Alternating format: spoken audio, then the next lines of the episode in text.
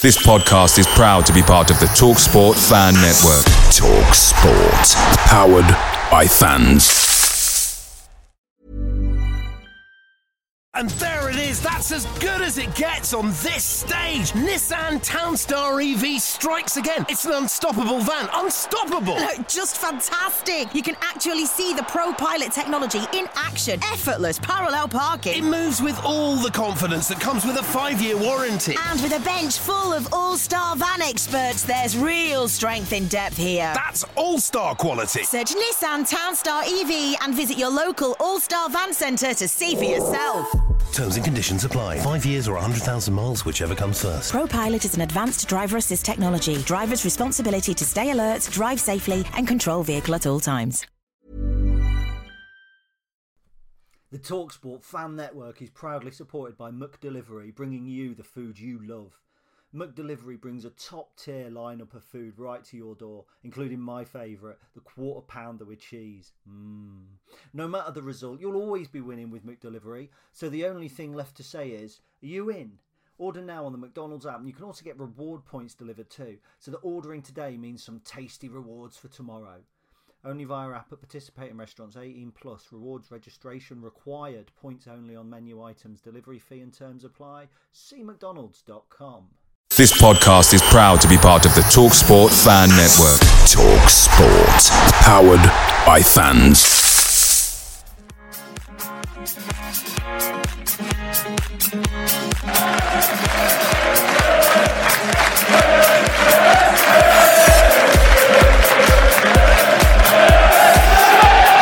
Hello, everybody, and welcome to episode number 195 of the Stacey West podcast. I am Ben, and I'm joined by Gaz this week. I've had a bit of a break over Christmas and New Year, and uh, all is well. Happy New Year, mate. How are you? Happy New Year. Yeah, I'm delighted. I can tell. I just can't stand this Mac. Honestly, I can't. I've just had such a arse fighting about while we've been trying to get this up and running. It's like the face camera, the FaceTime camera is literally just your face, isn't it? It doesn't do like anything else. It's so it won't pick up my Logi camera thing that I've used every other time. I want to close windows, it won't happen. The whole thing is just yeah, I don't want to sound ungrateful, but it's just awful. It's just, it's just different. It's not awful. It's No, different. it's different. No, it's awful. No, wait a minute. Which one am I arguing? I can never remember. I don't know. You, you never know when you're arguing with me because you pick a side and then you change it halfway through. And Yeah, I know. Just for fun, shits and giggles. Yeah. No, I'm good, mate. I'm good. Um, thank you very much. Yeah, it was a um, we had a good New Year, and uh, obviously we caught up just after Christmas briefly. Um, apologies, right? At the game on on whenever it was, I'll say Saturday, but it was obviously a different day to Saturday. Monday, Monday, Yeah. right? Okay. So at the game on Monday, we were all stood round, and we were stood right in the way, and everybody was kind of walking into us. So I said to the group, "Should we move somewhere so we're out of the way?" And I walked away, and when I got like all the way down the other end of the fan zone and stood there, only my dad and uh, Ken had followed, and it just like it must just look like we just walked off from everybody and left them. well, Rach did say, I think Gaz has moved. And I was like, oh, okay. Um, right. And by that point, I think we'd all sort of just gone, oh, well, it's, it's nearly time to go up anyway. So, um, but yeah, no, it was uh, a, decent, a decent after Boxing Day period, wasn't it? Uh, less said, you know, we've obviously talk, spoken about Boxing Day last week, you and Chris. So uh, we'll now, you know, go straight into it and uh, and have a look at the Bolton game. Um, you've got you just put a hat on for reasons unknown, but it might be a hint because my my hair is an absolute state today. Do you know what? Me doing that and you saying that. It was. Yeah, I just left it here after my dog walk this morning. I've been flat out today because I've been working and fees not been there and just had loads to do and done a run and that. Um, do you remember? Never mind the Buzzcocks. Yes, Do you remember the Nevermind the Buzzcocks episode where Simon Amstell was the host and they had Donny from the Towers of London on? yes, And it was like, Donny Donny, is is smoking." smoking. a cigarette now that you can legally buy in shops. And when I put that hat on and you went, Oh, you put a hat on, it was like, I could just see you as being Simon Amstell going, Gary's put a hat on now. What will he do next on an audio only recording? oh, it was brilliant. The the best the best Amstell joke ever from from Buzzcocks though has to be when uh, I think it was someone from the Cribs was on, and um, they were talking to him, and he was saying, "Oh, you know Courtney Love, don't you?" He's like, "Yeah, yeah." Noel's like, oh, "I know Courtney." He's like, "Yeah, yeah, you know."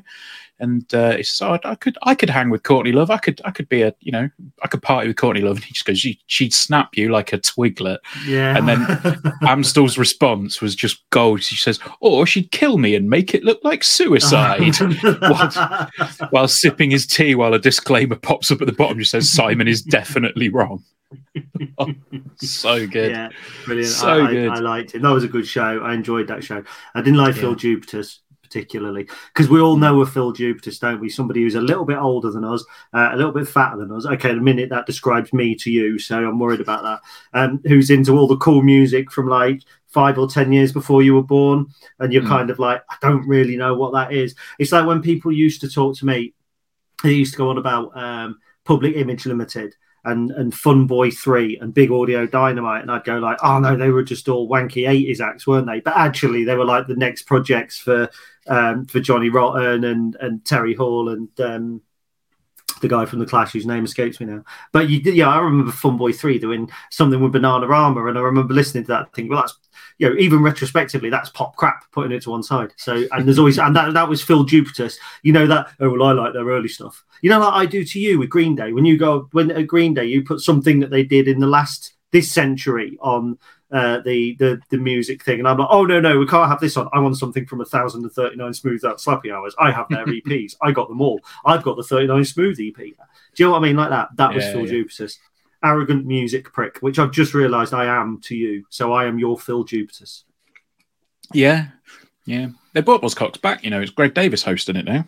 Oh, okay, never mind them.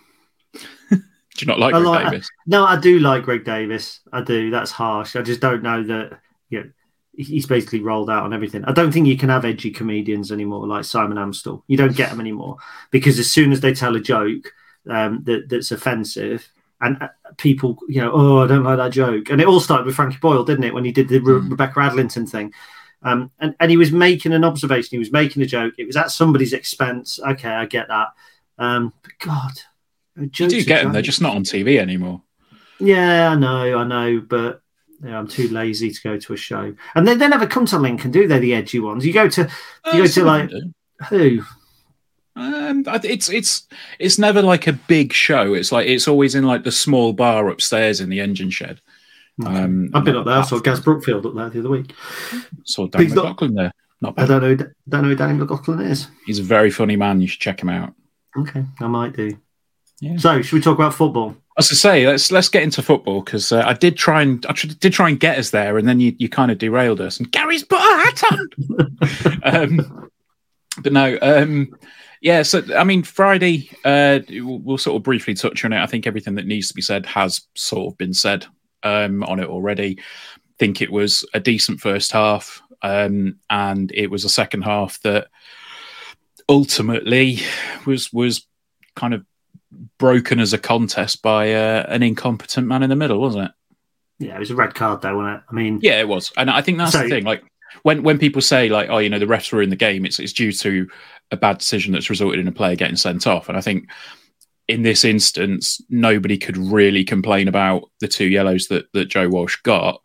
However, it was just the the flow of little crappy, inconsistent decisions after that that well before and after that actually because just before that uh, incident with Joe Walsh actually tweeted this ref's going to lose control of the game and then sure enough literally a minute later he's he's taken 30 odd seconds to go and speak to the fourth official and decide that Joe Walsh is worth being booked and the other lad isn't so yeah really disappointing performance from uh, from from the ref on Friday um, and I think ultimately it kind of killed it as a contest uh, at that point so I mean, you did tweet that um, we'd been robbed of a competitive second half. I, I took that as criticism of the ref, but obviously that that wasn't the case. Um, No, I mean it, it was it was.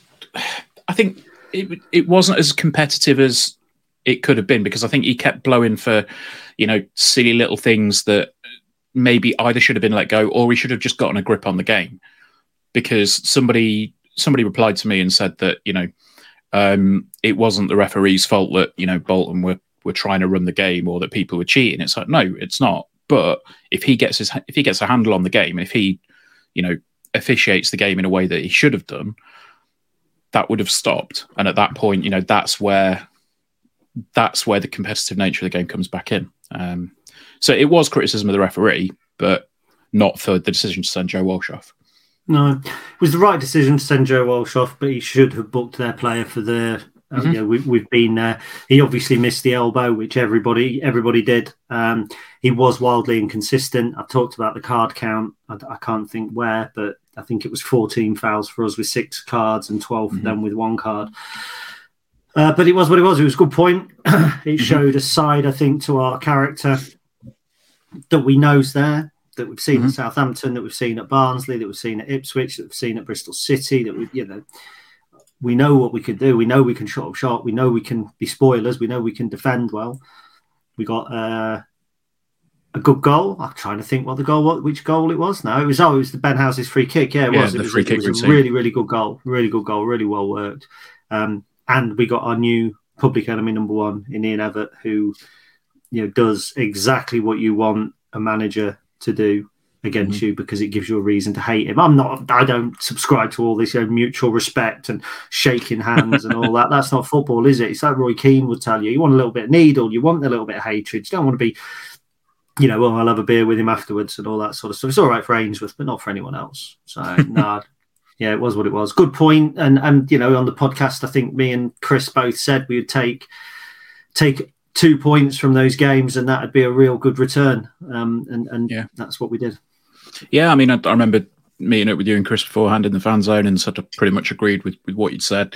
I think, um, you know, we well, we all said anything above, honestly, anything above one point from the two games would would be a good return. Um, I think I would have. Well, I said I'd snap your hand off for, for two points from those two games, and, and you know, thankfully that's what we got with with two really good performances um, in spite of the situations. I think it was a you know proper backs to the wall uh, show of determination from the players. Um, and uh, yeah, I, I, can't think there's too much to be displeased about, other than no. you know the sendings off. Let, us let, when we say good performances, let's you know make sure that we make the very clear definition between um, the types of performances.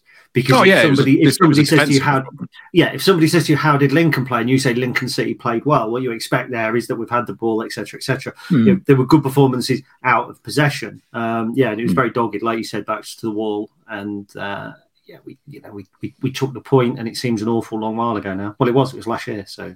Mm. Um, so yeah, I mean, it was uh, that was Friday, and sort of had a, a couple of days to to dwell on it and calm down from some awful refereeing decisions. Um, and then Monday's game um, against Ipswich, uh, I think. I think we probably expected less from that game. To be honest, Ipswich obviously, well, I think they're going to be a championship side next season, aren't they? Um, there's not too much doubt about that in in many people's minds at the moment. Um, but I think we we held on quite well in the first half. I mean, you look at the stats. I was, I was talking to a friend of mine who's sort of a, a fair weather Ipswich fan. Um, he was saying, you know, he was watching it from afar on uh, on on the BBC website. Basically, he was saying, "How are you not? How are you not like two 0 down? Like you know, you're getting absolutely battered." And so, didn't really feel like we were getting hammered in the first half. Like I thought we, it seemed fairly even for for chunks of it uh, to me. Um, and then obviously, you know, we we got the penalty uh, early in the second half, but you've got a quizzical look on your face as if to say, "What are you talking about?" Which is yeah, usual that, when I'm talking. Uh, yeah, I disagree with that. They battered us in the first half, and they battered us in the second half. They were by far the better team. Um, oh yeah, I mean, it, you know, I think you, you, I think there was uh, there didn't seem to be. Um, it, it it didn't seem to be like you know, if we'd have gone in three 0 down at half time, for example, I would have probably said that was that would have been a harsh scoreline. Like I, I thought we played really well in the first half. I think we kept him. What? Sorry, I, I, was really nice to you about the whole Bolton thing, but I, I just, yeah, I mean, that obviously would have been a harsh scoreline if we'd gone three 0 down, but they were still the better team by by some distance. I mean, our XG, in the first, our XG in the first half was zero point zero two, and theirs was one point seven nine. So actually, statistically, if we'd gone in two 0 down at half time, we had one shot uh, not on target. They had 8 3 on target. Possession stats 70 to them, 30 to us. I mean, it, it was one sided. They battered us. That was a shrug for people who can't listen, who can't can't listen. For people who can't see, Ben's just looked at me and shrugged. So sorry, carry on, Ben, with your expert analysis. Such a twat. No, like I from where I saw, like I didn't. It didn't feel like we were in a huge amount of danger. Is is kind of what I mean. Like that, you had the trust in the defense, you had the, the trust in the performance, and again, similar to the uh, to the Bolton game, it felt back to the wall. It felt like right, we need to dig in here and get a performance, and and you know, it felt like we were trying to maybe play for the point in the first half. Um, but you know, I, I think, I, I, I personally, I didn't think we would have gone in 1 0 down at half time.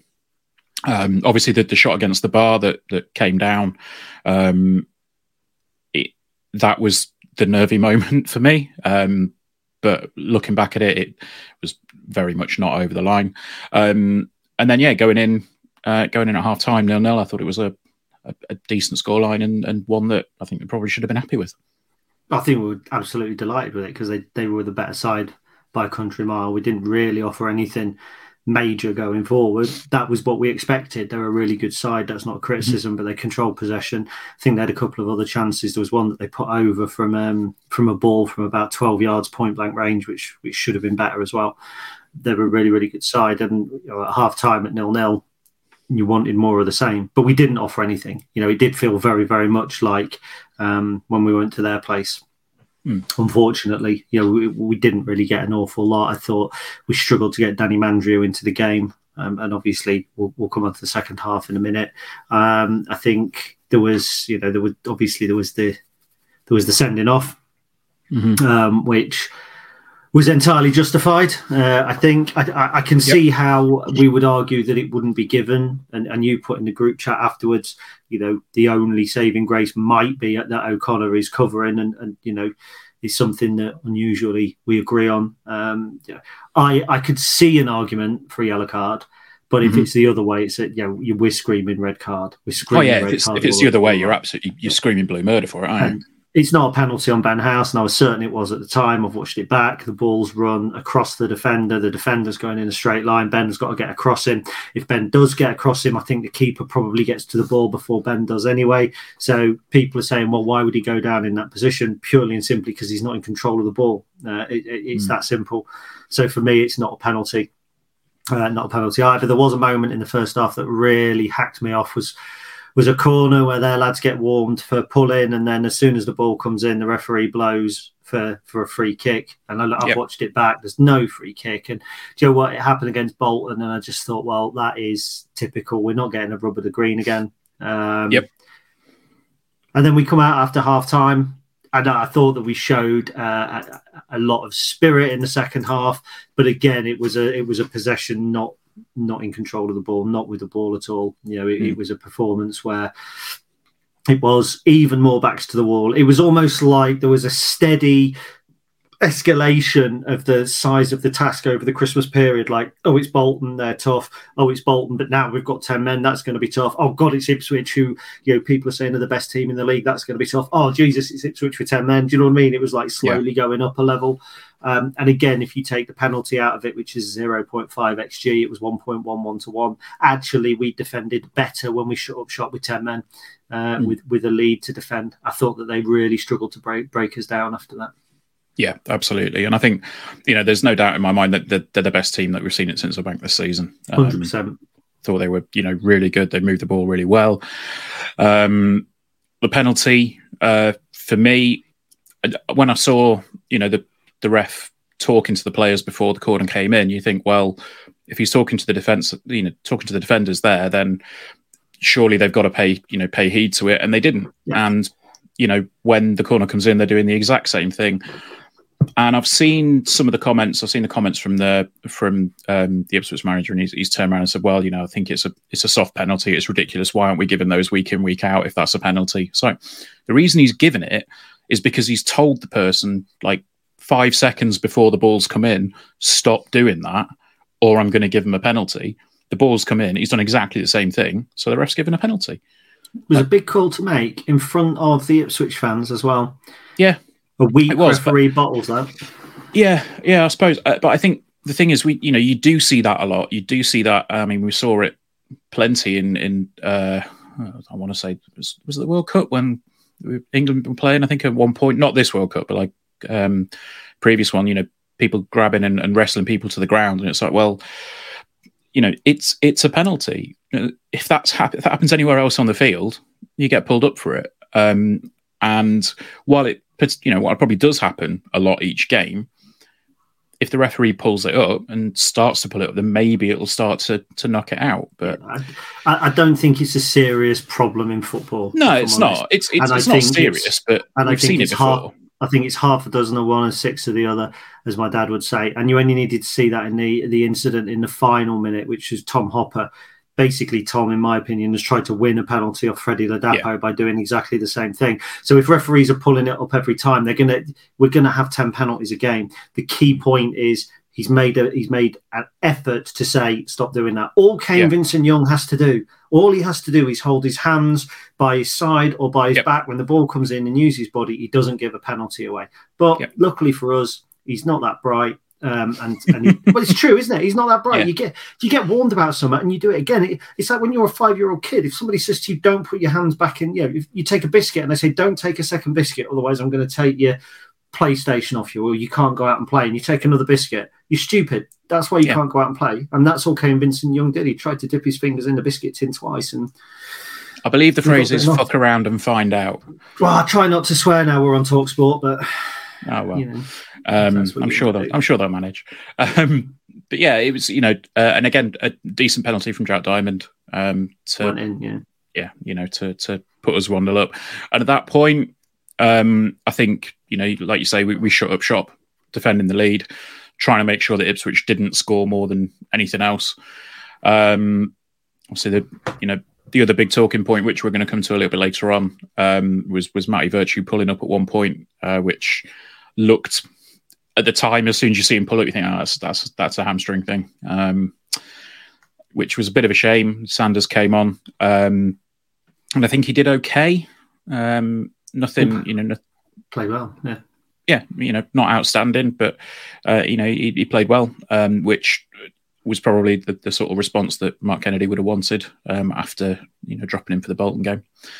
Um, and uh, yeah, I think in fairness, we've, we've said that Ipswich probably the best side that we've seen this. Well, they are the best side we've seen this season at Sincil Bank, and they they pretty much proved it with their goal, didn't they? It was a really well worked move, um, and it was you know one of those goals where you just got to hold your hands up and say, don't know how much more we could have done in order to stop that. Um, because it's just a good goal scored by a very good team. Yeah, there wasn't a um, there wasn't a mistake in the run up to the goal. Yeah, and they they battered us. They had eleven shots in the second half alone, but only four of them were on target, so they weren't particularly clinical. And when you think about the players that they were able to bring on, um, and, and and the changes they were able to make, I actually think that making five changes in in a game can upset your rhythm a little bit and mm-hmm. and you kind of you know players aren't up to up to speed so you bring a conor chaplin on for instance it's going to take him five ten minutes to get into the pace of the game when everyone else is already up to it so actually i think that that can be counterproductive whilst i understand why kieran mckenna did it but obviously it was a sub it was the young boy that came on uh, that got the goal. It was a good goal. I actually think Max Sanders and Lasse Sorensen did really well on um, mm-hmm. on on Monday, mainly because they were doing the work that, that, doesn't get praised because when you're defending like that as a unit, you were, we were looking. We brought Tom on as well. Obviously, it was really hard. I thought for the midfield. Ben House is the other one that deserves praise because he starts up top and drops into midfield. Those midfielders are the one that have got to chase and harass. They're the ones that are trying to stop the balls coming into the box. It's all right for the defenders, kind of, because when it's backs against the wall and the balls are coming into the box, the defenders are the ones getting the praise because they're the ones making the tackles, making the headers. Lasse Sorensen barely touched the ball, but that doesn't mean that he didn't have um, a good game. And I'm I'm a critic of Lass because I think that sometimes he he doesn't display the technique that he has, and I think sometimes he's a little bit headless chicken. And mm. and also he's got um, I won't use the phrase that Matt um, Matt used next to me, um, but he, he, you know he's got the the first touch of a dumper truck ramming into the side of a school bus um, effectively at, at times. At times, you know he's better than that I think he's he's so eager. He's like that kid, but he just he's not in the biscuit tin twice. He just you know you're having to carry him away from the biscuit tin while he's doing this, and the biscuits going everywhere. Um, but I thought that he you know it really suited him. It's a big problem, Matty Virtue. We'll come on to it later. Max Sanders and Lasse Sorensen in the two will not work for the next 20, 25 games, however many games we've got left this season. It won't work. Mm. Um, so we've got to address that. Tashan Oakley Boothe, we'll, we'll, come on to that. So, uh, but yeah, big praise, big praise to every single player on the field, um, even to Tom, who, if I'm honest, looks miles off the pace uh, yep. and, and, has done for most of the season. Um, I don't think he, again, he was. It's hard when you're a striker up against Ipswich in a 4 4 1 because, uh, yeah, and you've been brought on because you can head the ball away in the area. Which yeah, is, yeah, yeah. Which is basically it. You know, it's almost like, well, why do we just put Tom at centre half or, and leave Ben yeah. House further it's up? like you're so, a striker that's not been brought on to score in that game. It's yeah, like, it's, exactly. Yeah. And for me, when that is your main selling point, that for me is a little bit of a concern. I don't think we've seen um, Tom Hopper at his best since he went off injured against whoever it was at the end of that season, um, at the end mm. of the hmm. playoff season. You know, he, he was in and out last season, out more than in. Uh, this season, he just, for me, I, I'd actually be surprised if we're doing a, a podcast in February with um, Tom still as a Lincoln player, but we'll see what happens. Yeah, so, but it was still brave. We got the point, brilliant, brilliant point. point, and walking away, it felt like we'd won 10 1. Yeah, absolutely. Um, coming away from the game, I, I, thought to myself, you know, we've we've taken two points at home, we've taken two draws, you know, and it's it almost felt like two wins um, because of the the lack of expectation in getting anything from the games. Um, it felt really good to to get that, and I think you look at the celebration um, at the end, you saw just how many people sort of jumped up and cheered. You think, right, that's almost like we've celebrated a win. Um, mm. Like really, really impressive. Um, but he's still two points from nine games over Christmas. Yeah, um, but as you did say on you know on the dog walk this morning, you said if if there was three points to be, you know, oh sorry, dog walk yesterday, uh, three points to be taken. If you said we get three, you'd, you'd say there'd be the three from Burton. Yeah, you would, um, and, and and that's what's frustrating. Yeah. because if the Lincoln City that played ninety minutes against playoff teams, top six teams with 10 men and came out with points and and you think actually with our sending offs as well with the sending off it was you know, we were I think we were already one nil up obviously against Bolton with the sending off but you know, we, we were nil nil with Ipswich so we've actually taken a lead with 10 men as well if we if that 11 men had shown that application and that and that kind of ability on Boxing Day we'd be talking about five points from nine games, and then we'd be going, that was a phenomenal Christmas period. What we're actually saying is it was a really good New Year period. But the fact remains that I think we've only won once in the league since we beat Barnsley 1 0. And the rest of the league is, you know, it, it's really, really tight. But we've just got to find a way now. This this this month coming up, we've got we'll cover it in a minute. We've got Charlton, we've got MK Dons, we've got Cambridge. I think we've got Burton Albion.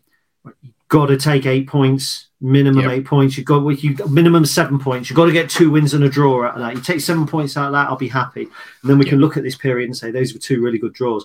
You come out at that point with that with five points or four points, and then the two draws don't actually feel as good. They'll be forgotten quickly.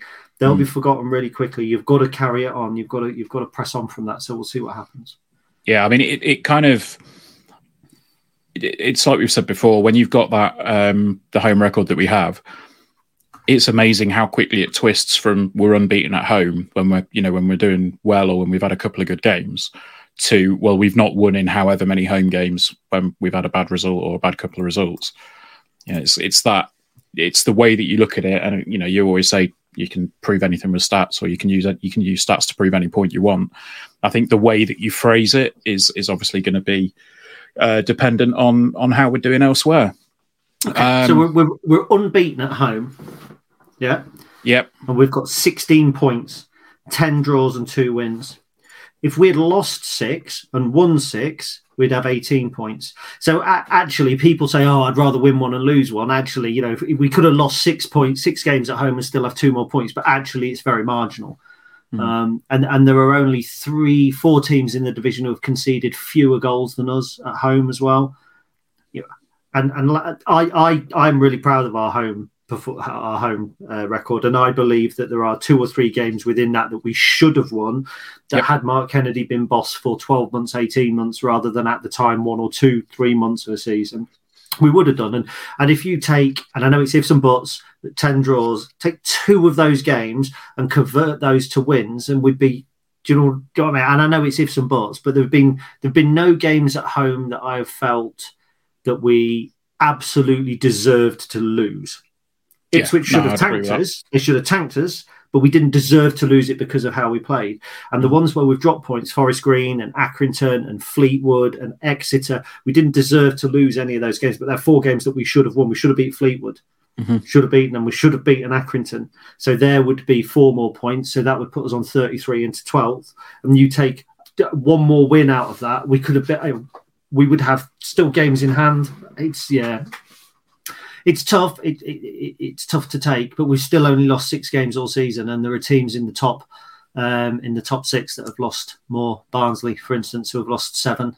So there yeah, go. well, there you go. I mean, I think you know that it comes across when Mark says that he wants us wants to make us difficult to beat, and I think that's being proven at the moment with you know what you just said. Um, I I don't mind. I'm, I'm with you. I I, don't mind the, the home record. I think it's great the fact that you know we're we're not losing games at home, which is something that we've seen particularly last season. Games that we should have drawn, games that we should have won. We're coming away going, oh, should have won that, and we've lost. You know, we've lost it two one in the last five minutes or so. You know, it's those kinds of games that seem to be we, we seem to be grinding the results out at the moment, which is um, yeah, you know, really really positive. And uh, like you say, the fact that this is going to be Mark Kennedy's first full transfer window um, is a, an interesting one to see where it goes. And I know obviously the recruitment isn't exclusively his remit. Um, and he will have, you know, for, for those that have those that have heard uh, Mark speak about the, the, way that the club's structured and stuff, he does get final say on on the transfers. But obviously, he's got a team behind him. So um, yeah, interesting stuff, and, and hopefully we can keep it going. Um, but the away record has, has obviously seen a few more wins. Are we going to get another one on Saturday, Gary? no, we're not. Cool. There we go. no. Um, first of all, should we have a listen? Uh, I don't know if Jake is doing. I think Jake's going to send something over. So yeah, here is uh, here is Jake with Tyler Rowlinson uh, talking about Imps v Charlton. So we last spoke in, I think it was October, early October, Tyler, when we played you at the bank. Um, quite a lot's happened at Charlton since then. You've got a new manager. Thomas Sandgaard has, has it seemingly has done whatever he really fancied at, at the football club. Can you take us inside and tell us what, what, what what's actually happened since we last saw you? Yeah, as you say, uh, a lot's changed and not a lot of it good, unfortunately. Um, yeah, new manager Ben Garner got sacked. I think uh, I think in the middle of December. I'm not. I can't remember, but yeah, he, got sacked fairly recently. Um, a decision that I think most of the Charlton fans were fairly disgusted by. I think Garner was a long term appointment, and ultimately he didn't get that, and he's now the fifth, uh, fourth manager to leave Charlton since Sandgaard took over the club, and the third to be sacked by him. And it makes no sense when you find out that Sandgaard paid Swindon to release him from his contract to come to Charlton, give him a long term contract, and then sack him when he didn't invest in the club. Basically, Sandgaard didn't back him proper, properly, correctly, did not give him the tools whatsoever. And then when all the problems come on the pitch, which was unsurprising, really, considering our poor summer window, the first person Sandgaard turned to blame was Garner rather than himself, and led to Garner being sacked. And yeah, ultimately, it just shows the club's just not progressing under him at this point in time. We've got a new manager now in, in Dean Holden, who it's too early to judge him at this point in time. Um, he's only been in charge three games now, but I, I've, I, I suppose I've, li- I've I've liked what I've seen from him so far. But like I say, it is too early to judge. But yeah, a lot has changed, and unfortunately, I think more has to change if we want this club to progress. You know, ultimately, we're now left with a squad that isn't good enough, a manager that is short term by the sounds of it, and an owner that's more concerned by his ego than actually running the club properly. So it's not looking good for us at the moment. But there's a slight, there's a, a little part of me that hopes there's a little bit of optimism for the future. But yeah, not a lot of it great so far. your Christmas period, which we'll, we'll talk about now. Um, went to the Kassam, got turned over 3 1. From what I can tell, I spoke to Jack Ward, the, the Young Fan podcast, probably said that, that Oxford did pretty well in that game and Charlton looked really poor. Then you go to Fratton Park, and I, funny enough, spoke to, to Tom, Mr. Fun, written all over it. and he said the complete opposite of Charlton, which seems to epitomise Charlton this season. You've been great in moments and shocking in other moments. What would you take away from the festive period that, that the Addicks have had? Yeah, I think you said it perfectly there. Um, I was at the Kassam, unfortunately. It was my first away game of the season as well, which feels horrible to say, but that's just how most Charlton fans are feeling right now, just slowly but surely losing interest. But yeah, it was. I don't think I've ever seen a performance as bad as, as that in a long time. The first half was just absolutely shocking 2 0 down and I, I don't know we just we just it's got to the point now where dean holden is just experimenting with the players that he's got mm. and ultimately the senior boys are just not good enough so he's just thrown in the youngsters who are either not ready or just are not good enough to make the step up, which is the same thing as I just said, just repeating myself, just said it another way. Anyway, uh, but yeah, uh, he, he, come out in the second half to be fair, and he changed the system. You know, we did we did look a lot better. Blackett, Taylor, and Leaburn linked up well to score, but it was just an a disgusting performance, to put it frankly. And then heading into the Portsmouth game on my birthday, didn't really pay much attention to the game because I didn't really care. Yeah. But I knew full well it's a free win because our record against Portsmouth, yeah. I don't know if you've mm. seen it, it's unbelievable. Yeah. It's like seven, seven, our last seven visits there since 2005. We've won all of them. It's it's incredible. And Portsmouth must absolutely hate us right now. They're, we're a mm. massive bogey team for them. But yeah, apparently we played really well, a really good performance, which is hopefully. Mm something that we can carry on. And obviously, that was the final nail in the coffin for Danny Cowley, which I think is probably good news for Portsmouth. Sounds like a lovely guy, but yeah, wasn't never going to take them as far as where they currently are. So that, that's that's the thing with us right now. We're just far too inconsistent. We have looked great in spells, but we've in total just been very lackluster, inconsistent, and shocking all season. Really, I mean, we've won six games all season. A third of them have come against Portsmouth. That tells you all you really need to know this season. But yeah, I, the way I describe it, it is just fairly inconsistent. And following that 3 1 win against Portsmouth, fully expecting by Charlton standards to go and lose this weekend to you guys. So oh, it's, it's, it's, just it's just the Charlton way. It's the Charlton way, but we'll see what happens. Yeah, it, you say it, it wasn't very good news for, for Cowley getting sacked. It might be good news for Charlton if you get the reset button in the summer and Cowley's available. He's definitely someone I can imagine that that, that, that Cowley that, that you guys could potentially be interested in. Plus, from Essex, so it's not too far away. You never know putting two two together. Um, Potentially, I would like to see how Holden gets on first, though, see if he is short term. But yeah, yeah Cowley, yeah, I, I, would, yeah, I would agree. Um, you've also, um, you know, looking further forward to the, the game on Saturday. Um, beyond that, you have won yourself a, a, a big money making tie away at Old Trafford, which I know you're very excited for. Yeah, um, Carabao Cup. Uh, we could have we nearly joined you in the quarter in Is it the quarterfinals? I think it is, isn't it? Yeah. oh, yeah. You had um. We nicked Southampton. Yes, don't, that was it. Yeah. No, don't we don't talk about it. But you're flying the League One flag, and, and, and, very much looking forward to testing yourself against Erik ten Hag and his men. I would assume. Yeah, I, I, can't wait for that. The funny thing is, though, it just I kind of get the impression that we're not actually in the competition because of the lack of coverage we're getting. Like mm, the the yeah. quarterfinals, two two of the games selected for Sky Sports coverage are Premier League games, like yeah. uh, Premier League ties. Sorry, and we're the only League One side left, the only London team left against Man United, one of the best teams left in this competition at Old Trafford.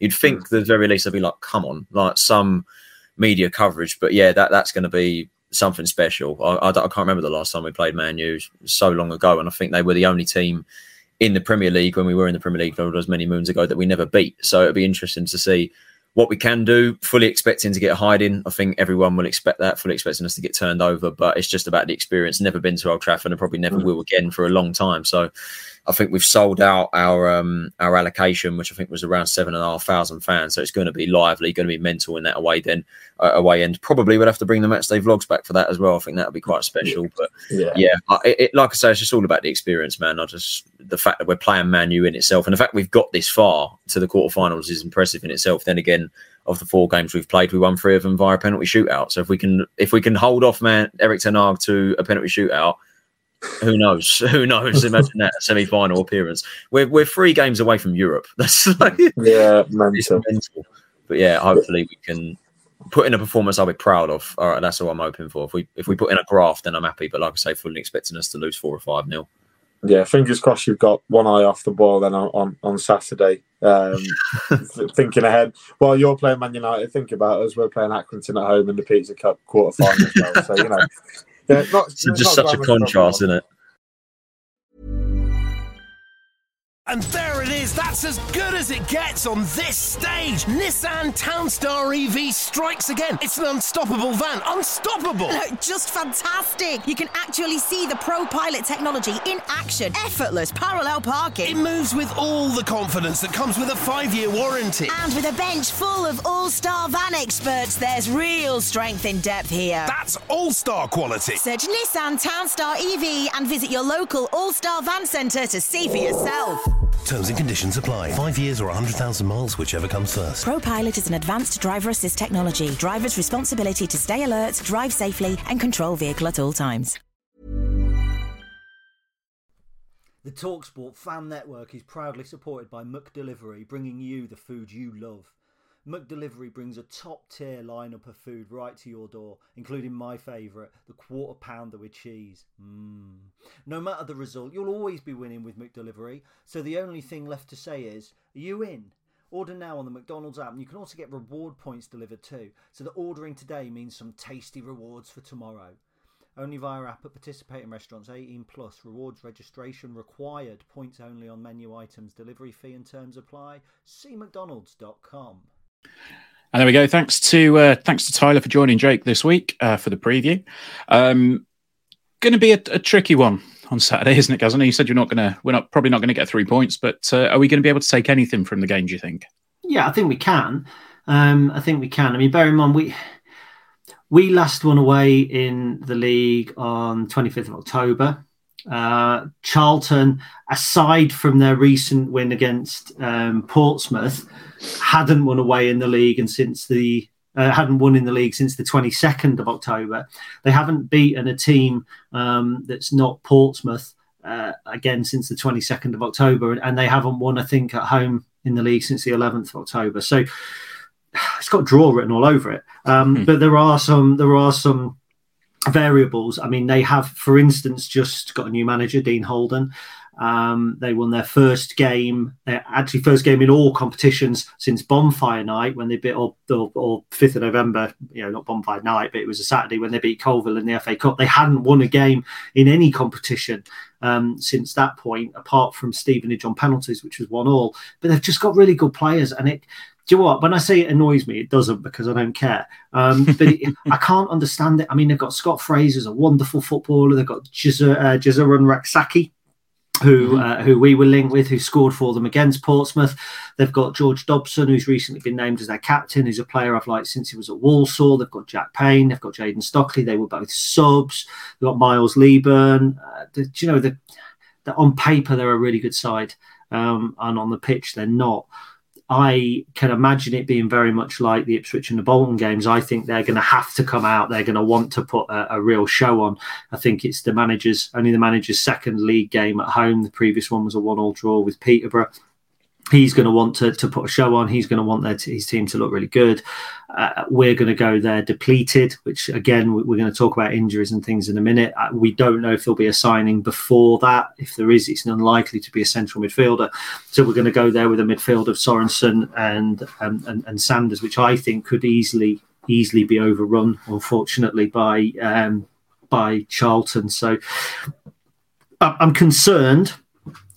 I wouldn't have been as concerned if Matty Virtue had been fit, um, but he's not. You know, for me, he's a key player. I think I said it on the podcast with mm-hmm. uh, Chris over Christmas that you know my big big worry at the beginning of the season was replacing the Liam Bridcut figure, and you know that was Matty Virtue, not the same type of player, but the same engine, the same application, um, but mm-hmm. consistent. Now he's gone. Jacob Davenport, we don't know where he is. You know, it's going to fall back onto Sanders and Lasse Sorensen. I'm just not sure Sorensen can play in the two. Whether we'll, but we're not going to switch it up. We're going to go three at the back.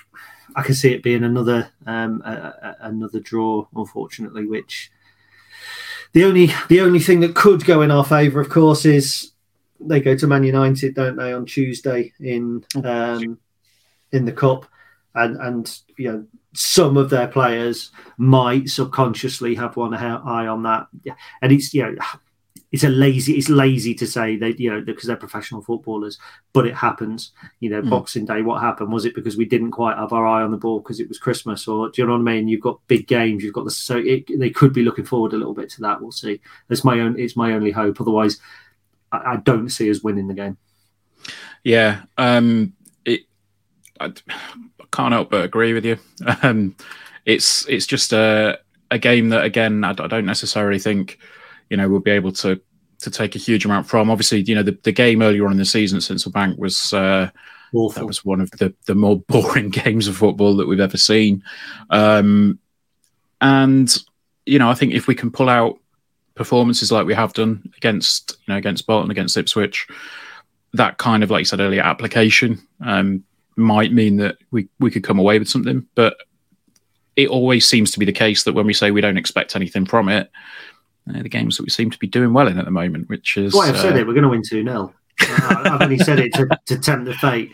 Do you know what? The thing is, I go from one to the other as well because when I first looked at it, I thought this is brilliant because they're going to have to come, they're going to have to attack us. So Mm. they're going to, it's going to be like the Ipswich and Bolton game, but without the the belief and without the ability that Ipswich and Bolton show in the final third. So it's, the, you know, they're going to be shakier at the back. If we get a goal, it'll be harder. So there are actually reasons we could win it. I don't think that's how it'll go, but actually there are because, you know, basically they're, they're going to have to play like a good team when they're actually not a good team. But the Mm. worry about that because they're a, you know, they're a big team, they should be beating us, and, and Dean Holden's not going to want to shop, shop against Little Lincoln City coming. So there, there is a there is a method, a way for us to win that. US, we whether I think that'll happen. No, I don't think that'll happen. But there's a clear method for it, and it could Mm. go that way. It could go that way. We've seen two games against Charlton at their place. We went there and won last season. Uh, there was two men sent off. They had Alex Gilbey sent off in the first half. We had Morgan Whitaker sent off as well. We won that game. We lost three one at theirs with a woeful performance the season before. And I, I just I don't see the game going to either of those extremes this time. Mhm. But the one way we do win it is if we get an early goal, then they've got to come out, they've got to attack us, and if we can stay tight and we can stay, you know, organised. I think that then we could hit them on the break, and we haven't seen what happens if Lincoln City go one goal up and are defending, and then go two goals up. So Mm. you know, it's, that's the potential, but we'll see. Yeah, I mean, I think the the other thing there, you you, you know, obviously mentioned that they're going to have to come out as if we get an early goal. I think that the possibilities there, they're going to have to come at us anyway. Like you said, Oh no, they are. Yeah, hundred percent. Yeah, Yeah, you know, they've got a new manager. They've got, you know, they're going to have to impress him, and the, the, the home crowd are going to want a performance from him. So Yeah, but they're not going to play from the first minute like they're one goal down. no, that's Yeah, true. th- th- there's two very different levels of coming out. Yeah, I mean, yeah. yeah, they're, they're, they're going to want to control possession and they're going to want to create opportunities. But when you've got 75 minutes left, there's no pressure to start having to throw bodies forward. Whereas Mhm. if Lincoln are 1 0 up and it's 25 minutes gone, okay, there's going to be no panic, but they're going to be just thinking about trying to get into the game. And then the longer it goes on, the harder it gets. So, yeah, an early Lincoln goal would be fantastic. I think aerially we, we're in a decent place. We've, we've done some good things from set pieces. Paddy O'Connor um, is, is a vital cog. And and do you remember back on one of the early podcasts, people slating O'Connor saying he's not good enough? My God, Mhm. I think he's been a rock for us this season. And I think it's. Mm. Adam Jackson and Joe Walsh have never had the threat in the opposition box that they should. Powdy Yeah. O'Connor causes problems, and when Lewis Monsma finally does come back, you know, we'll actually have you know that that moment where you see TJ you know, kind of walking back to the centre circle, knowing that he's the one that's got to stay back. Um, That that will happen more and more. And by the way, TJ Eyoma, we didn't mention him before, but he was Oh, he was superb on. Monday. Absolutely superb. Yeah, I think with the sending offs and the uncertainty in the defence, if that's if that's TJ now till the end of the season, that'll be massive because he's he, we know he's a good footballer. Yeah, absolutely. I, I, I, I did. I did want to mention it. I just forgot. But yeah, I thought he was absolutely superb. Um, there was a challenge late on in the Ipswich game. Um, It was. Where I know one you mean. the proper crunching challenge. I thought that is that's what we want to see. You know what? I turned to Matt, who I sit with, my mate Matt Water, and I said, "It's not quite Bozzy at Peterborough. It's No, not but- quite putting Madison in the stand, but it feels the same. It feels Yeah. that kind of bang and, and Yeah, yeah, yeah. it- yeah. I, I like that. And also, TJ's been really reticent to put those sorts of tackles in in the past. He's Mm. he's not one that. But when Doesn't he was fly in, does he? No, but back in the playoff season, actually, he was he was much more kind of not not committed, but he was he was a harder player, um, and I think yeah, I think that's worth worth noting, almost certainly. Yeah, no, definitely. Um, so yeah, I think uh, I think Charlton then um, is is going to be one of those games um, that you know we we can't predict. So we never we never seem to do well with our predictions, do we? And We well, not on the pre- podcast can at least. I you- mean, You can never predict a game, not entirely, because there's too many variables. no. Although uh, fair play to the lad that sits behind me at the game, he uh, he had a bet on uh, Lincoln to win and Jack Diamond to score first, and he stood to win about six hundred quid. Um, and when Jack Diamond stood up to take the penalty, he was uh, extremely excited, and he cashed out um, about two minutes before Ipswich scored, and he walked away with about four hundred quid. So nice. Yeah. I had um, Lincoln to beat Bolton 2 0, Jack Diamond to score any time. So I didn't win anything, but I only put 50p on it and would have won about six quid, and I don't need six quid. So. yeah. So, uh, yeah, interesting one then. Um, shall we shall we move on to some off the field business? Well, I thought we were going to talk about Accrington first. Yeah, we were. That's that. Yeah, Yeah. I, I'm following the notes that we forgot to put that in, but uh, yeah. So Accrington, obviously uh, Tuesday. Is it Tuesday? It is Tuesday, isn't it? Tuesday Um, night. Yeah. Um, do we think we're going to be as close to full strength as we can be for it? Are we getting to that stage in the competition? Yeah. Um, yeah. Okay. Fair enough. you don't need to add anything else to the question. We'll be as full strength as we can be, um, Yep. and, and bearing in mind that we, we've obviously got then um, MK Dons, I think, the, the, the week after. So that's a that's a big game that we want to be going and winning. It's very different to the Charlton game. This Yep. ga- this this month gradually goes down and down. So Ipswich was hard. You know, it's like you know how I said that like the Bolton and the Ipswich Yeah, games yeah, were like yeah. ramping the levels up. This time it's like you start at level five with Ipswich, and then it's like right level four away at Charlton, three away at MK Dons, two at home to Burton, one at home to Cambridge United, who, who are who are toss at the minute basically. Um, and and that's going to be hard actually to to kind of take that on. So you know, Mark Kennedy's going to look at the MK Dons game and know it's vital, but it's vital to get the Accrington win in as well. And who knows, it might just be the difference towards the end of the month. If you're going well, we're in the semi final of the cup. There's a chance of Wembley. It might be attractive for a player. Brings in I don't know how much is it thirty grand at this stage of the competition. Um, uh, sounds about right. 30 or 40 grand, something like that. I think it might be not whatever. So it's, it's good money. Yeah, it will not be full, full strength. For instance, if Joe Walsh plays on Saturday, likely that it will be Sean Roughan playing at left centre back with Paddy O'Connor, um, TJ, Regan Poole. You know what I mean? Hmm. So it is what it is. I don't know if Adam Jackson is suspended for the Cup. It used to be that your suspensions in the Papa John's Trophy only applied to the Papa John's Trophy, and so your suspensions in the league didn't apply. So if not, Adam Jackson will play almost certainly. Well, he'll, he'll play anyway. He's only got one game, hasn't he? What Adam Jackson? Yeah. With straight red. I don't know. Has he only got one game? I Well, seen, I had this- seen the news. I had this conversation with somebody on Twitter the other day because I said that we, we'd be losing him for three games. Apparently, um, three games is now only for violent conduct. Yeah, but red card's two game ban, isn't it? It's only a one game ban for a, a second yellow. No, I thought it was. I, I've been told it's a one game ban, but I, I, I will stand corrected because I, I thought it was three games, and someone replied and said no, it's one because of X, Y, Z. So um, I'll have a Gary is using his a look. Google foo yeah, yeah. I um, will. I'll have a look because find I'm, out. But I I don't actually know where you find out who is suspended on the FA website because I'm not that good. Uh, suspensions, is it on there? thrilling, thrilling podcasting here. Carrie, yeah, go on. you could fill if you knew much about football. You could pad it, but Oh, you stupid bastard! Every time, every time. yeah, well, whatever. Eh, uh, yeah, we so we we clearly don't know. I can't actually find it on there, and it, it's not great listing anyway. So, um, but yeah, again, well, I think we'll be we'll be strong. We'll be strong. Mhm. It would be interesting to know um, what Jacob Davenport's situation is. We haven't seen whether he's left the club or not. I really hope he hasn't, but I, I don't think he'll be staying if he's not fit. He's no good to us anyway. Tom Hopper starts up front rather than Ben House. Um, maybe we see Charlie Kendall on the bench, but I don't think that we'll be starting a lot of um, uh, uh, you know, a lot of the fringe players. We'll want to win this, and it's a it's the mo- one of the most winnable ties in the competition. How about this? That happens, and then we get Bolton at home in the semi final. Can you imagine? imagine that.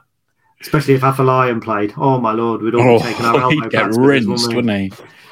But um, yeah, no, I mean, it, it, we, we might as well touch on it. It's not, it's not in the notes, um, but we might as well touch. You mentioned Charlie Kendall there; he's come back to the club, um, as have uh, a couple of others. What are you biting? Well, I've got a bit of fingernail that I just want to bite off. So Oh, right, you're not meant to say it. Was No, putting me off. too low. um, Uh, so the couple of others, by the way, were Morgan Vors- Worsfold, Greg, and Greg Makama. I yeah, assumed Jovan you had forgotten or didn't. no, know. I hadn't forgotten. I was getting there.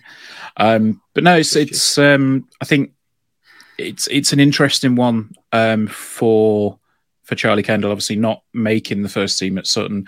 Is that primarily due to the style of football that they play? Do we think, um, or you know, is it?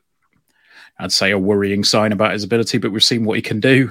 Um, he, you know, he knows where the goal is, so it just might face might not have fitted. Well, we haven't seen what he can do because he's only scored one goal for us. Um, He so scored. we've a goal. seen we've seen he what scored, he he can do in scored the one National goal League. and then went out. Yeah, yeah, we've seen what he can do in the National League South. So, um, I, yeah, I, I'm not going to comment too much on Sutton's style of football. They they play 250 to 300 passes a game. It, yeah, it's not hoof hoof. They play a 4 4 2 in some matches. They did against Crawley when they won 2 1, which I thought would suit Charlie Kendall if you've got a bigger player next to them. Uh, it just hasn't worked out. And sometimes loans don't work out. Morgan Whitaker didn't really work out for us allegedly last season. Uh, he's then gone to um, Plymouth and, and ripped it up. I think he's been recalled, hasn't he? He has, yeah, he got recalled yesterday. Yeah, so um, you know, sometimes a loan doesn't work out. I, I I know that Jez kind of said at a fans forum earlier in the season that you know even if a player's not playing, that's a beneficial loan, and people laughed at him. And, and to be fair, I can see his argument. You know, Charlie Kendall had it all his own way at Eastbourne Borough, um, and now he's gone out somewhere where he's got to fight and he's got to deal with disappointment, and so.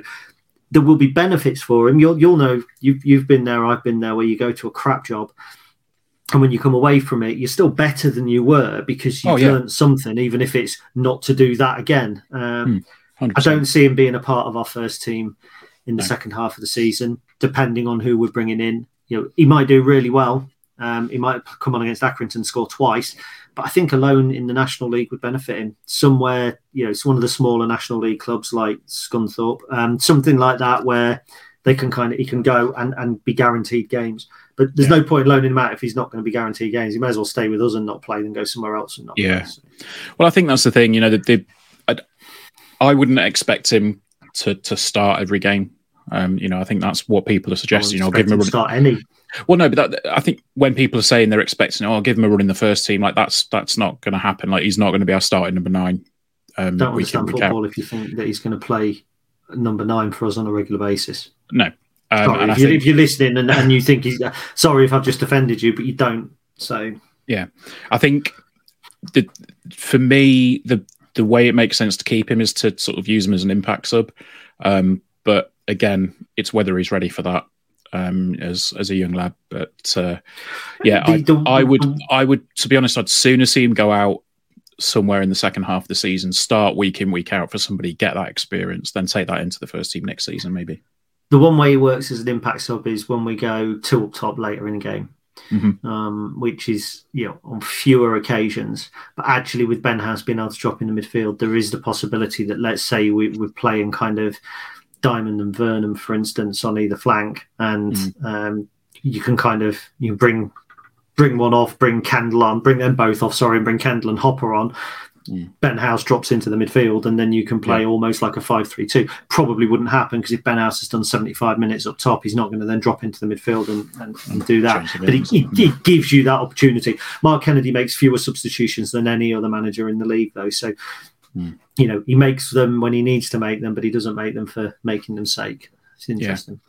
I mean, the interesting thing that you said there was uh, obviously, you know, a, a loan where you're not necessarily playing is is usually you know, can be a beneficial loan. Um, Jez said, I think Mark said in an interview, um, I can't remember where it was, but he he said that he's spoken to Charlie Kendall about his loan there, and he said that he's loved it. He's really enjoyed it because he's learning, and I think that's you know, like you've like you alluded to, that's one of the benefits of this is that it's being in a different environment. It's being around different people and and you know adapting as a, a person more you know as well as adapting as a player so um it'll be interesting to hear what happened you know what's been said um or you know what mark has to say about charlie coming back um i, I am aware that the uh hope and glory pod's gone up uh, in the past half an hour or so while we've been recording and they also apparently have news on uh, Lewis Monsma as well so um that will be an interesting one to listen to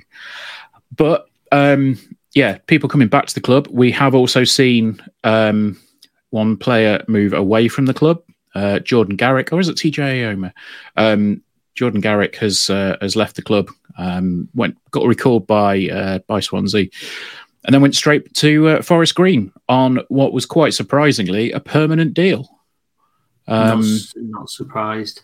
He was running out of contract at um, Swansea, so yeah. I thought we'd loaned him with a view to buying him at the end of the season, and he just mm. hasn't impressed. And so it, it, doesn't surprise me that Swansea have cut their losses on it. It's been a the, the loan he's had with us has been on a par with Charlie Kendall's loan at Sutton. Mm. Unfortunately. Yeah, yeah. Um, but Garrick's older. It's the second loan into this division where he hasn't really excelled. I think he, he scored a few goals for Plymouth, but you know they weren't massive on him. So um, I, I, can see your point uh, about it, it, coming across as a surprise. Um, it's a surprise to me that Forest Green have, have seen what he's done here in the first half of the season and chosen to pay a fee. Yeah, that's that's my surprise.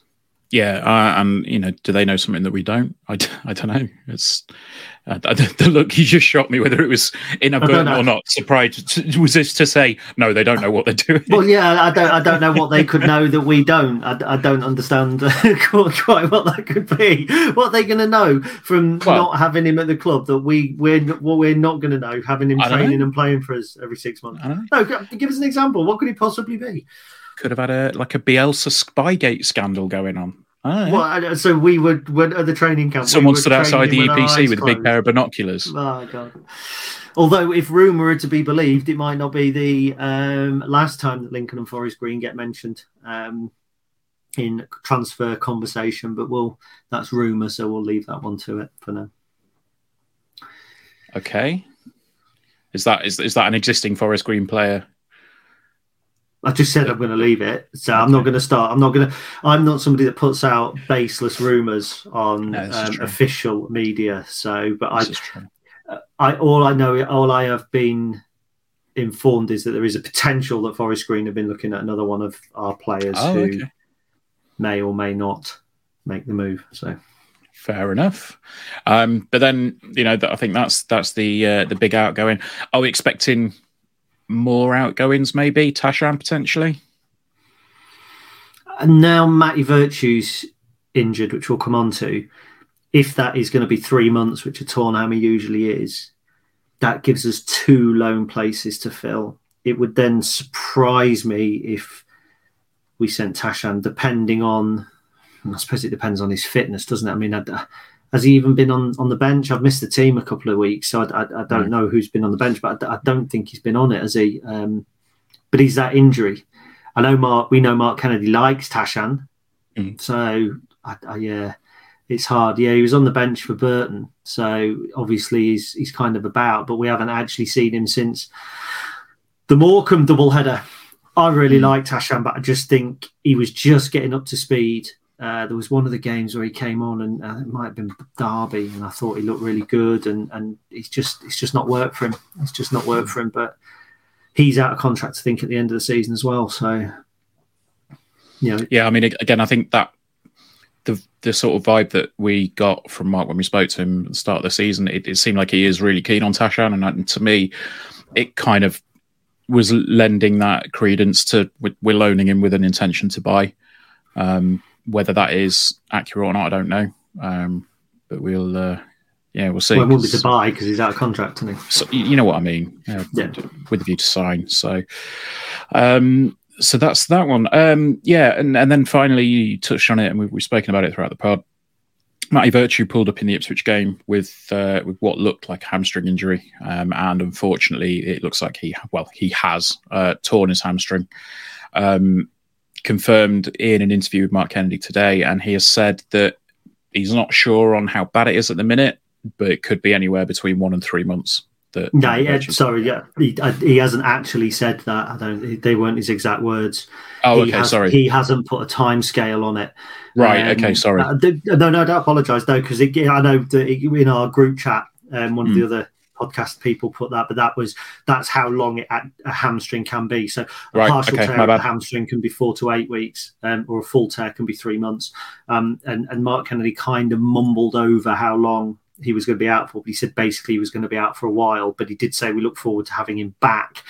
So we shall see. I mean, if it's three months, that takes us to the beginning of April. So, uh, we mm. know, worst case scenario at the moment. Um, but it's a big blow, a massive blow. If I'm honest, I think Matty Virtue has been one of our our best players. Um, it yep. leaves us with a real hole because I don't.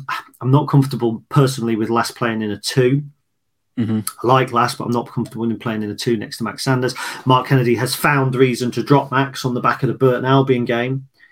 Jacob Davenport, as we've touched upon, I really liked when he played briefly against Doncaster, but we don't know where he is. He hasn't been seen. We don't know if he's left the club or not. Um, there's Tashan, who we're just talking about now. That's our central midfield. For me, we've got to be looking at, at central midfielder. We've got to mm-hmm. be. Um, and in his interview, Mark Kennedy kind of said, "Well, you know, it's it's in. We've had conversations, but there's this that might stop it, that that might stop it, and kind of brought different reasons out." For me, actually a central midfielder now is utterly essential um, mm-hmm. for us to stay away from. And I'll say this, and I'm happy to stand by it. It's essential for us to stay away from a relegation battle. Yep. Um, that's how that's how big I think this is. I don't think we could have lost a player from any other area of the pitch that would have as big an impact on us going forward into the next four months than Matty Virtue. I think it's a massive, massive loss. There's no injury that you could have said he'll be injured, and I would have been more worried. Not a single player, even if it had been Carl Rushworth, I would have gone more. Jordan Wright is a is, is a decent keeper. I'm not saying we haven't got decent midfielders. I'm saying we haven't got that midfielder, that type of midfielder um, yeah. who's fit and going to play 40 games a season or, or, or, 25 games to the end of the season. Yeah, no, it's uh, it's a huge blow. Um, it's it's just really unfortunate, and I think the the talk of him, you know, saying he didn't want to go back to Blackpool as as things currently stood, um, and you know the, the, hope that he might be signing permanently. It would be interesting to see whether he goes back to Blackpool to get the to get his treatment um, or whether well, it stays think, with us. I think he'll almost certainly. Well, it's a good point actually. I mean, I hadn't heard um, the permanent signing. I knew he wasn't happy at Blackpool. He said he wouldn't go back there under the normal manager. I would think that he goes back there for his rehabilitation because I don't mm. know whether. But I, again, I don't know. Loan players don't always, do they? Jordan Garrick no. went for a little bit back.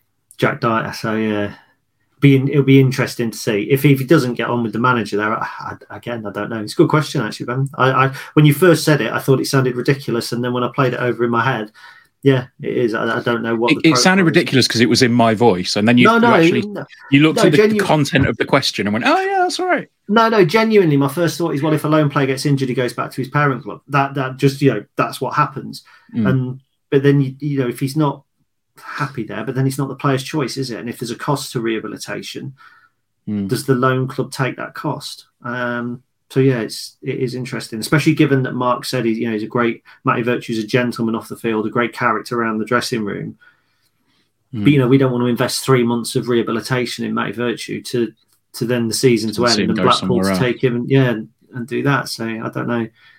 I don't know, but it's it's just a massive, massive blow, and it it, it for me, it accelerates the need, I think, for another new face. And, and for me now, at the, off the top of my head, that's it's kind of four players in mm. my mind. I think we need. I think we'll lose a central defender.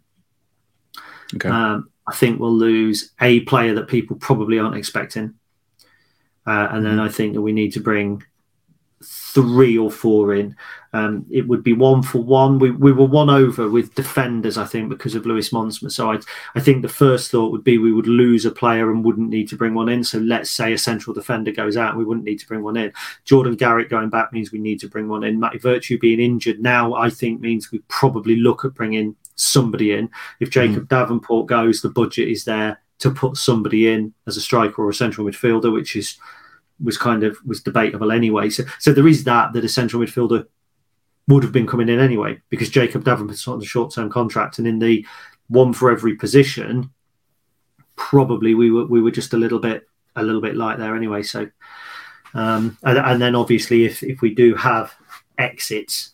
We'll, we'll hmm. need to replace those. So it, I, it wouldn't surprise me if one of our first signings isn't in a position where people go, "Well, we don't need one of those." Yeah, I can, that always uh, I can see that. Yeah, you watch it be a left back. Yeah. yeah. yeah. Um, so oh, yeah, another Forest Green connection there as well. Is there now? Okay, yeah. we'll talk about that affair.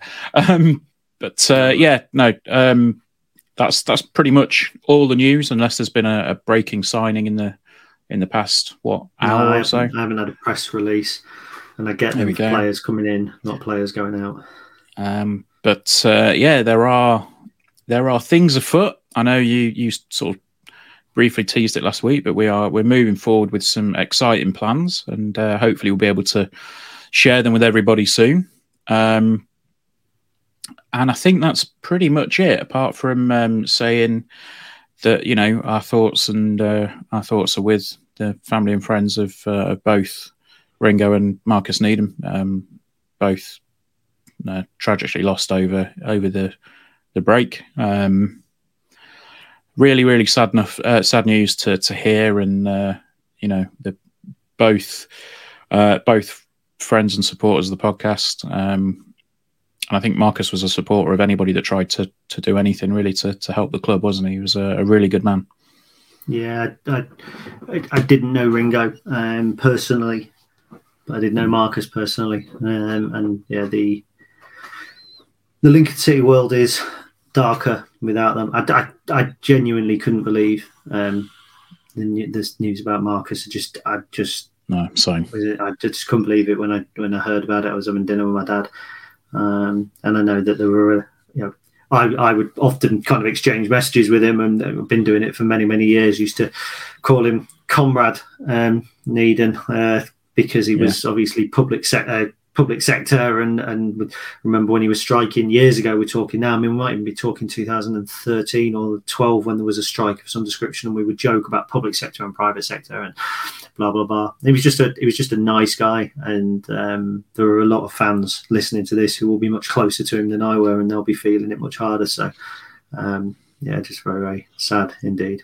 Yeah absolutely the same. I think it was uh, it was always that that moment you know when when you could see somebody was kicking off on Twitter, and usually Marcus was was somewhere in the middle of it, which was uh, which was always a good laugh. But uh, yeah, I mean, obviously, and with regards to you know the, the other loss, um, I was I, I, did know Ringo very well, um, you know, when I was a bit younger, and it was uh, it was really sad um, to hear everything that was going on. Um, and uh, yeah, you know, thoughts are with uh, with with everybody close to them. Um, to them both. Um, but you know, hopefully um, the the game on Friday and just, yeah, the game on Saturday, so uh, Monday.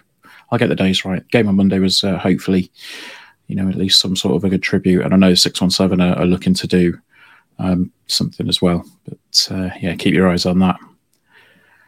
Um, but that's probably about it for the week. Um, we will see you next week. And uh, until then, up the imps. The imps.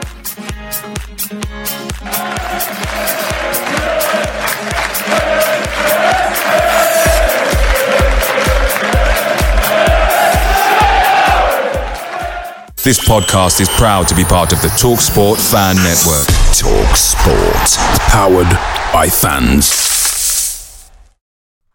It's the 90th minute, and all your mates around watching the imps on iFollow. You've got your McNugget share boxes on the go. Your mates already got booked for double dipping, but then you steal the last nugget, snatching all three points. Perfect. Order McDelivery now on the McDonald's app. You in? At participating restaurants, 18 plus serving times, delivery fee, and terms apply. See McDonald's.com. And there it is. That's as good as it gets on this stage. Nissan Townstar EV strikes again. It's an unstoppable van. Unstoppable. Look, just fantastic. You can actually see the ProPilot technology in action. Effortless parallel parking. It moves with all the confidence that comes with a five-year warranty. And with a bench full of all-star van experts, there's real strength in depth here. That's all-star quality. Search Nissan Townstar EV and visit your local all-star van centre to see for yourself. Terms and conditions apply. Five years or 100,000 miles, whichever comes first. ProPilot is an advanced driver assist technology. Driver's responsibility to stay alert, drive safely, and control vehicle at all times. This podcast is proud to be part of the TalkSport Fan Network. TalkSport, powered by fans.